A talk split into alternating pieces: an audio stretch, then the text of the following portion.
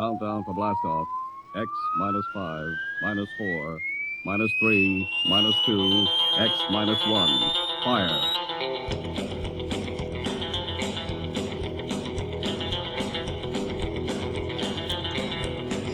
Welcome to Save versus Stupid. I'm Isaac Scher. And I'm Curt Thompson. Uh, I'm Jerome Como. Tonight we're talking about collective patronage. This means Kickstarter, Indiegogo, and at least half a dozen other companies where various projects, usually creative works, can get the funding they need by getting a lot of little donations from average people, rather than having to go beg a bank or a venture capitalist for help with some hefty strings attached. So, here at Save vs. Stupid, we feel pretty strongly that this funding model is an amazingly important development, and we're devoting an entire episode to talk about it, which we've broken down into two segments. Part 1 These are a few of my favorite things. We'll start by talking about some of our personal experiences with collective patronage, how we've seen it used, what distinguishes the successful projects from the forgotten detritus, and some special projects that have come out of this that we're really excited about. Part two, don't call it crowdsourcing. Now, Curt's going to be taking the lead on this one, talking about why we feel that, quote, collective patronage, unquote, is a better label for this concept, as opposed to, well, crowdsourcing, crowdfunding, you know, some of the ones that usually get bandied around in stories about this. And why this new approach, collective patronage, could be more important for the future of business and the arts than most people realize. So, without any further ado, on with the show. Part one. These are a few of my favorite things. Jerome? So, uh, one of the interesting things about Kickstarter is that is how incredibly addictive the model is. Absolutely. Um, there's a there's an enormous amount of of really cool stuff out there. In fact, there's arguably more cool stuff out there than there ever has been in the in in the history of cool stuff. Uh, and the interesting thing about Indiegogo and Kickstarter and other sort of uh, collective patronage models, to borrow Mhm. Curt's phrase, uh, is is that um, even when you apply Sturgeon's rule, or- 90% of Sturgeon's everything law, is crap. Yes. Yep. Um, even when you apply Sturgeon's law, the truth of the matter is that the the most impressive part of that is that for because there's a hundred thousand or a million or however many Kickstarter pro- projects out there. One, there's always one you're going to find. 2 as long as you get everybody that you know who likes the kind of stuff that you do together, if you get enough of, of those people together, you get the thing that you like. And three, if you don't get enough people together, that thing goes away and you move on to something else. Right. Right. And no harm, no foul. Right. It's it's not like it's not like I've I've I've now spent the you know the thirty bucks on a on a on a game and it turns out that I don't like it. Um, uh, uh, the the I think the the place where we're going to see sort of that the, the sort of revolutionary stuff is not so much in the video game industry. Although I do think that Kickstarter and Indiegogo are revolutionary for the video game industry. But that's not where I think they're most revolutionary. The most revolutionary locale, as far as I'm concerned, is in uh, RPG publishing Oh, yeah. and in small press publishing. Yep. It's specifically genre agree with you there. publishing, right? There are, are there are authors out there right now who are selling their books on Kickstarter because what they're saying is, if you give me the money, I'll give you the book. If you don't give me the money, I'm going to go do something else that will make me money. Absolutely. And that model is also being applied to comic books as well. Yes. And one of the things that I love about this is, and Curt, you and I had a conversation about this last week, that what Kickstarter and these things are really doing is celebrating the niche audience, where no longer do you have to hope that, well, okay, let's let's take an example here. Firefly on major national television. Firefly only managed to get on the air because Joss Whedon was able to sell it, however briefly, to Fox studio executives who just said, ah, all right, it sounds weird, it's unconventional, but okay, whatever. And then without even a whole season going by, they said, nah, too weird, kill it. Right. Right. Now, Well, So I think maybe was- a little was- breakdown of how the studio system and how publishing and such works in general is it might be a good idea uh, to sort of highlight the difference.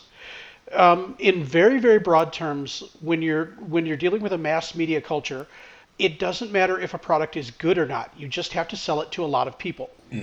or the right people at the studio.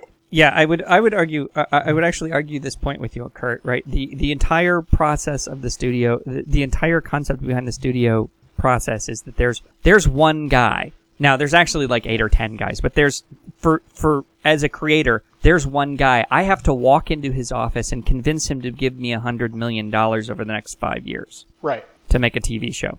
And if that guy gives me the money, terrific. I get the first chunk of it to make my pilot and hopefully the first nine episodes. But the thing is, that one guy that I've sold it to may not be at his desk next week. Right.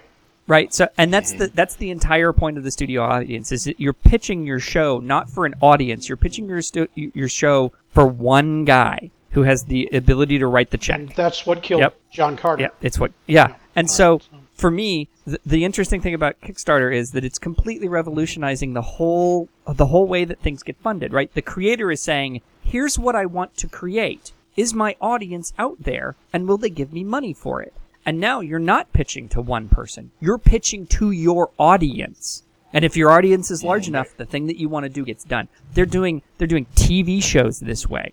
They're doing novels this way. They're doing Yeah. video games. They're doing uh, RPGs. They're doing uh, uh, uh, regular board games. They're doing reprints of games. They're doing reprints of novels.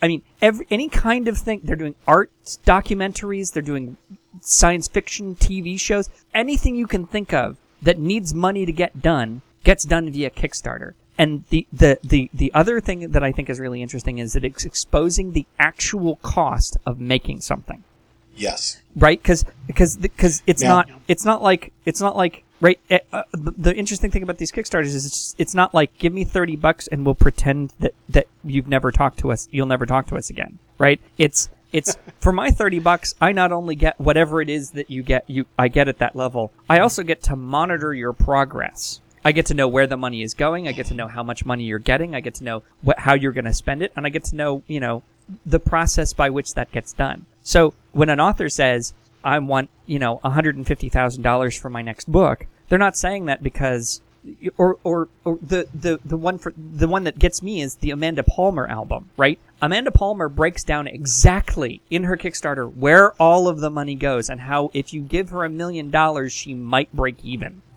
and that's just that's a, Right. it- it's Yep. one it's cool to know that background and two it's astounding to realize just how expensive it is to do music these days Yeah. Yep.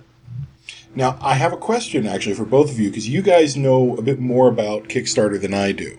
I've read up on it, I've done a little looking into it, but not as much as you guys. So here's my question Is it possible to create an audience through Kickstarter? Or is Kickstarter better for reinforcing and and building further an already existing audience? Well, I think that it can bring in a new audience. Um, one of my favorite projects is a um, is going to be a series called Space Command, which is a sci-fi. I've heard about right, that. It's a sci-fi series in the tradition of the '50s serials, Oh, and there was no audience for it. There has never been a Space Command novel. There has never been a Space Command comic book. This guy put the idea out there. He had a great uh, teaser trailer for it, and people came. His goal was, I think, seventy-five thousand. I think he he eventually made um, one hundred and seventy-seven thousand. yeah i think i think kickstarter is Okay. actually a really good All right. place to find your audience uh, that being said if you have an established audience for something it makes it it, it makes it possible for you to kind of uh, get a jump on that right i mean there's the the the Yeah. the cheese and crack which is a, a a food cart that i funded through kickstarter here in portland right i had no idea that existed until i found it on kickstarter and consequently they're catering uh, a party for me at this point because i backed at that level uh, and he was successfully getting not only all of the funding he asked for, but e- even even more than he asked for. So, yeah, uh, um, you know, I, Awesome. uh, Dungeon World is an RPG that I funded. Tabletop Forge just made their stretch goal. Yeah, I think I I, think that. all of us were in uh, tabletop Forge. and that's a, the really interesting thing about Tabletop Uh-huh. Forge is that that's an application that's completely free to use. The only thing you get for giving them money is you get to play with some of their toys. the extra stuff. Yeah. Now, And I think that that that model, that pay it forward model, is really interesting to me. the reason I t- asked about building established audiences, or, or building further an established audience, I should say, is because two of the most successful Kickstarters that I've heard about are Tim Schafer's uh, video game project, I, the Double Fine, I think the name is. The Yep. name escapes me for the moment. Uh, which got a huge amount of money, and because basically on Tim Schafer's name, for better or worse. And then the other one was the Order of the Stick, the webcomic, which started out as, hey, I just need a couple thousand to reprint some of my uh, trade paperbacks. And suddenly he got a million dollars because his fans just suddenly came out of the woodwork like locusts in a good way. And I was just impressed, like, okay, you can take a small audience and then Kickstarter can explode it and suddenly give you a million dollars that you didn't have before. And that blew me away. Right. Yeah. Well, also an example of that is is Marc Miller's um, Traveller Five. Their their goal was seventy five thousand dollars, which I, a lot of us thought was entirely too audacious to begin with. Uh, and as the, as of the last time I've looked, they have almost three hundred thousand dollars in the kitty. 300. Wow. And this is for Traveller, the, the science fiction role playing game. And it's that's a reprint of Traveller. It's not a new edition. It's just a reprint, right? And uh, Right. It's a it's a reprint of stuff that's been available on CD for the past five six years. Yeah. So that I think that's the model, right? And I guess the takeaway from that is even if it's an extremely niche project, because Traveller was never a big mainstream hit, but it had its fans, and its fans loved it so much that they really rallied around it, and that's the, where the whole strength of Kickstarter really comes in. Yep. Okay. So, now, we've talked about some of our favorite examples of collective patronage. Now, why don't we talk a little bit more about why the whole idea is such a huge deal? Let's really dig into the ramifications of this. Because I think, and we, again, we've talked about this privately, but let's talk about it here now. This idea, this collective patronage, is going to be a lot bigger than most people realize. Part two. Don't call it crowdsourcing. Curt, over to you. Well, I think that the first thing we have to look at is why this is a revolutionary idea. Absolutely. And the truth of it is, is that um, art in our lifetimes has always been funded by the very wealthy or by appealing to the masses indirectly via the studio systems or the publishing system, where you again have a single gatekeeper who who tells the world what is good. Right. Um, before that model, um, in the 19th century and before, art was almost exclusively produced on a patronage basis, which is to say that somebody very rich said, I will back you because I like your music. I will back you because I like your art. I will back you because I like your books. And there was a breakthrough in mass publishing, even though they were considered trash, uh, in in the Regency through Victorian era, basically. Um, that's when really the idea of publishing something for the masses got started. But before that, it was exclusively the province of the very wealthy. And it still was the province of the very wealthy, except the very wealthy were incorporated in our lifetimes. What we're seeing now with um, stuff like, I hate this word, I'll get to that in a minute, crowdsourcing or crowdfunding, is that we're all patrons. We, we can mm-hmm. all take this privilege that has been reserved for the very wealthy, the very elite, and stick our two cents in there, literally.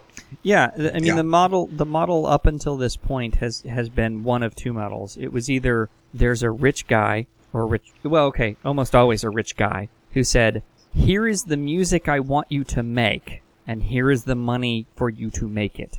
And then for a very brief period of time, historically speaking, from about 1935 or so until about 1990, there was this this sort of record industry s- system where a couple of very rich corporations would say, "Here is the music we want you to make, and here is the money for you to make it."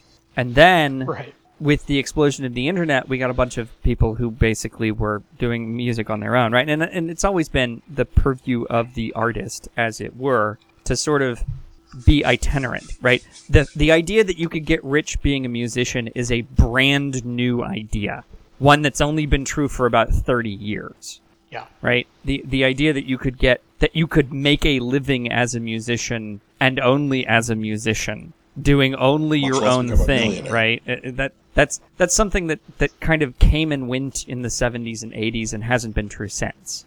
Um, uh, it wasn't true before that unless you had a rich patron, and it wasn't true after that unless you had a you were able to build an audience. And the, the the interesting thing that you're you're you're saying about this, Curt, is that it's it's it's flipped the model, right? Yeah, that's that's exactly it.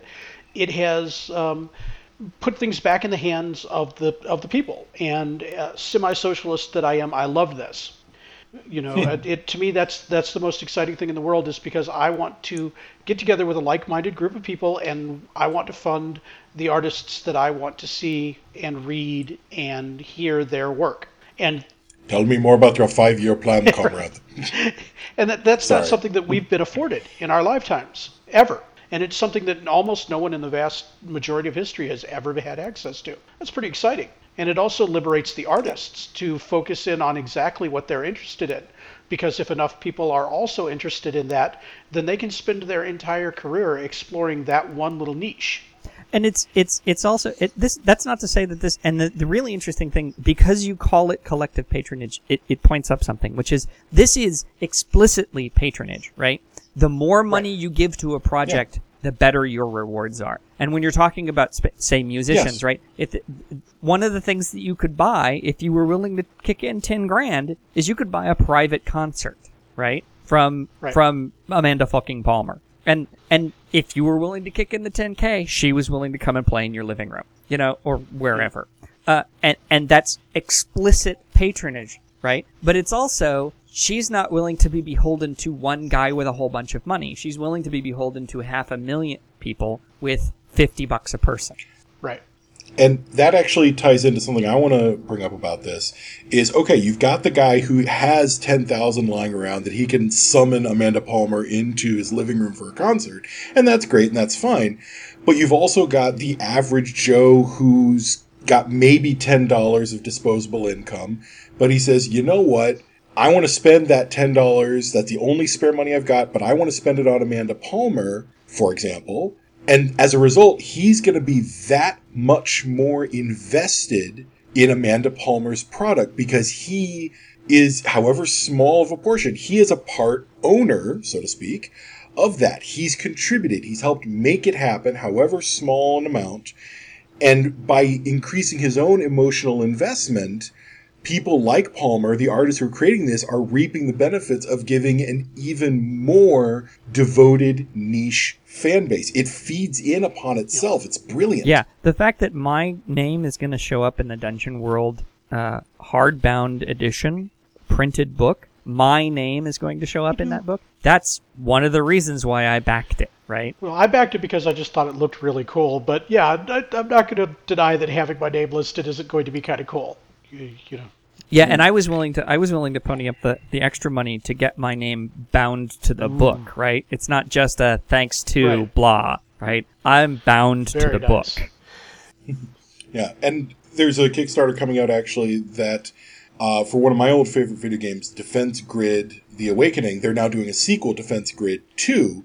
Kickstarter's just recently been announced, and they have a similar thing where if you contribute, like it's I think fifty bucks, you get your name in the credits of the game. You can say, Which I was gonna which you'd pay for the the movie you'd pay for the you'd pay that for the game anyway. Well, right? actually, the game's only fifteen bucks, but fifty, you're getting all sorts of extras. You get your name in it. You get the there's like a little USB drive you can get. I actually think that's a hundred, but still, I mean, they really want you to get invested, and having your name again in there is one of the most direct ways you can point to that and say, "I did that," Right. at least in part. Yep. and that means a lot. I I was a patron, and if you if you don't think that one of the reasons that rich people acted as patrons to artists was because they would show up in perpetuity and in history with their name in there, A- Absolutely. you weren't paying you aren't paying attention to history, right? The, everyone everyone has hubris. It's just a question of how much. And whether you can afford to express it. Yes, exactly. And now everyone can. Yeah. Which brings me to why I hate um, crowdfunding as a name for this stuff. Um, I think it obscures what you're doing. Uh, when you say crowdfunding, it doesn't really give an idea of. I mean, it tells you yes, many people are going to pay for this thing, but it doesn't really connect you with the tradition of what you're doing, with the revolution of what you're doing at the same time. I think collective funding is a better term. It's not as media friendly, but it put or collective patronage rather. Um, but it puts it right out there that you are in fact now a patron, that you are taking responsibility for and possession of the arts, which is something that we don't get as common people.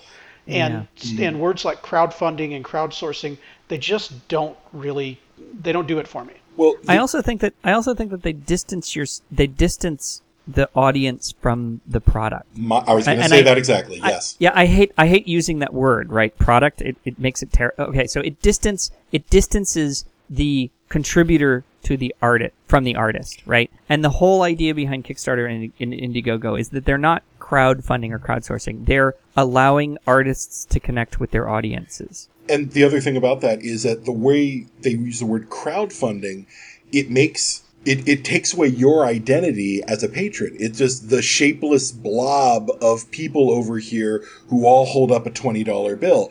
It's no longer I, Isaac Scher, am a patron of this thing that I love, and so is everybody else. You become a crowd, and that's not as personal. Yeah. Right.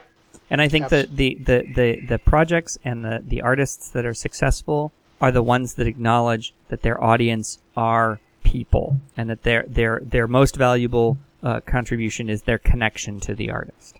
Absolutely. Uh, uh, and also cash. But Well, it does all come down to the green stuff. well, I I'm, I'm I made a joke based on a tweet that I saw earlier, and I can't remember the, to attribute it correctly, but I made a joke that I might as well just add uh, funding Kickstarters as as a an, a line item in my budget from now on, right? I, I know that feeling. It's so tempting. Yes, yes, absolutely. Now, the thing is, is that we could probably go on for hours about this as to why we love collective patronage and why it's important. But for now, we should wrap this up. Before we do anything else, though, let's at least take a moment to just mention something interesting that we're reading, we're watching, or we're playing this week, give people an idea of where we're at. For my part, I finally had a chance to read Red Shirts by John Scalzi, uh, which you two have recommended to me, and I have to tell you guys, I was charmed from page one of this masterful book. It's this is going to be one of my top five books of all time, I think. And in addition to that, I'm also going to say I've been going back and watching old episodes of Archer on Netflix. And for people listening to this, if you have not watched this show, it's about spies, and that's a simple way to put it, but that's kind of. Anyway, I have to tell you that this is the funniest and the foulest thing on television.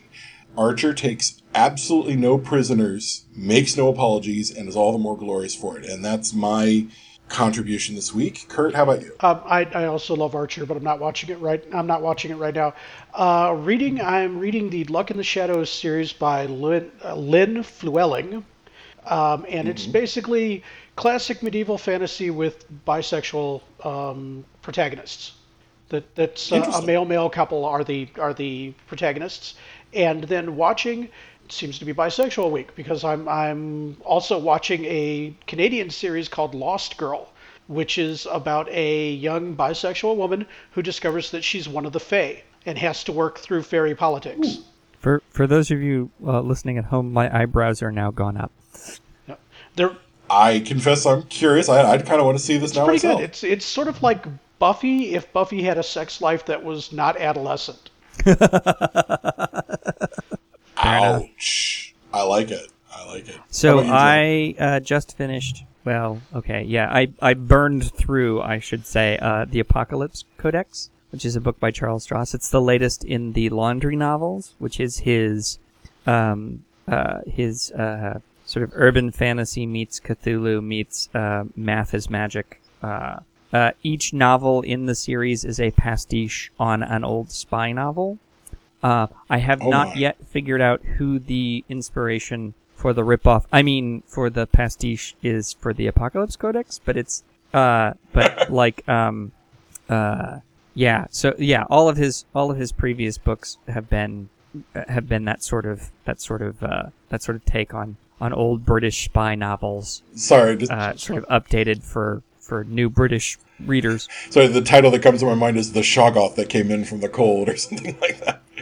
It's, it's, it's very close to Really? that. I mean, very close to that. Okay, Uh, now I gotta go look this up. Okay. Yeah, so it yeah, the overarching concept is the idea of Case Nightmare Green, which is when the stars become right, the walls of the world thin, and the end of the world, the end of the universe as we know it happens. Ooh, Nice. fun. Yeah.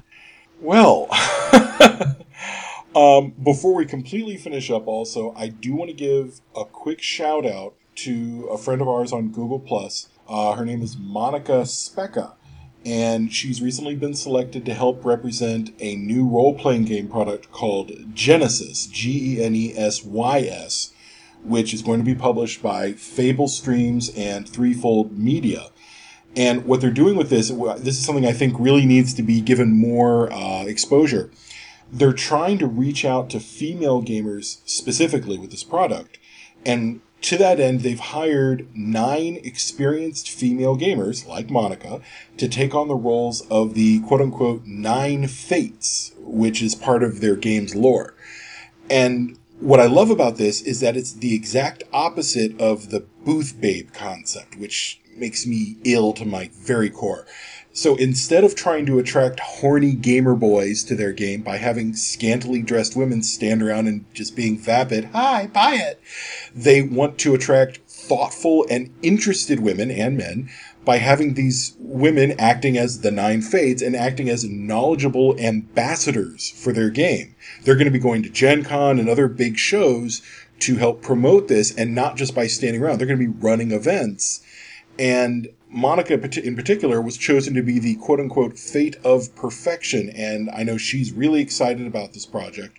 So I wanted to just take a moment to show our support for her and this game. It's a multi genre concept. What I've read about it sounds really fascinating. So I really recommend people go out and give a listen to it. Sounds fun. It does. It really does. And again, just the idea of bringing in more women into the hobby and specifically reaching out to them is something that I think the industry is not doing enough of. So I want to celebrate that whenever it happens. Oh yeah. Yes. So now that we're wrapping things up for real this time, if you'd like to offer thoughts or opinions on what we've said tonight, or if you have a question that you want us to answer, you can leave us a voicemail.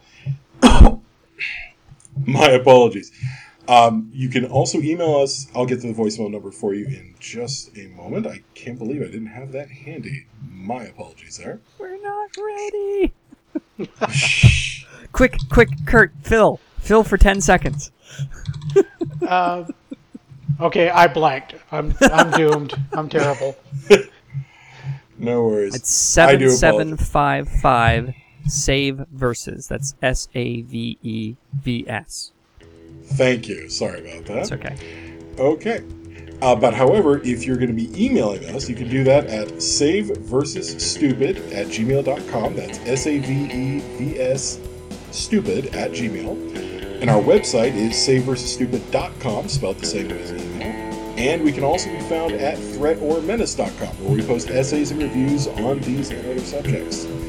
We'd like to thank Dave Chartier, who's assisted us with our web hosting, and also give a nice shout out to our friends at Sauced, which is a video games podcast that Jerome contributes to, and they can be found at s4uc3d.com. We'll be back next week with another episode. So, from all of us here at Save versus Stupid, I'm Jerome Como. Thank you for listening. I'm Curt Thompson. Thanks for listening. and I'm Isaac Scher. Thanks for joining us. And be excellent.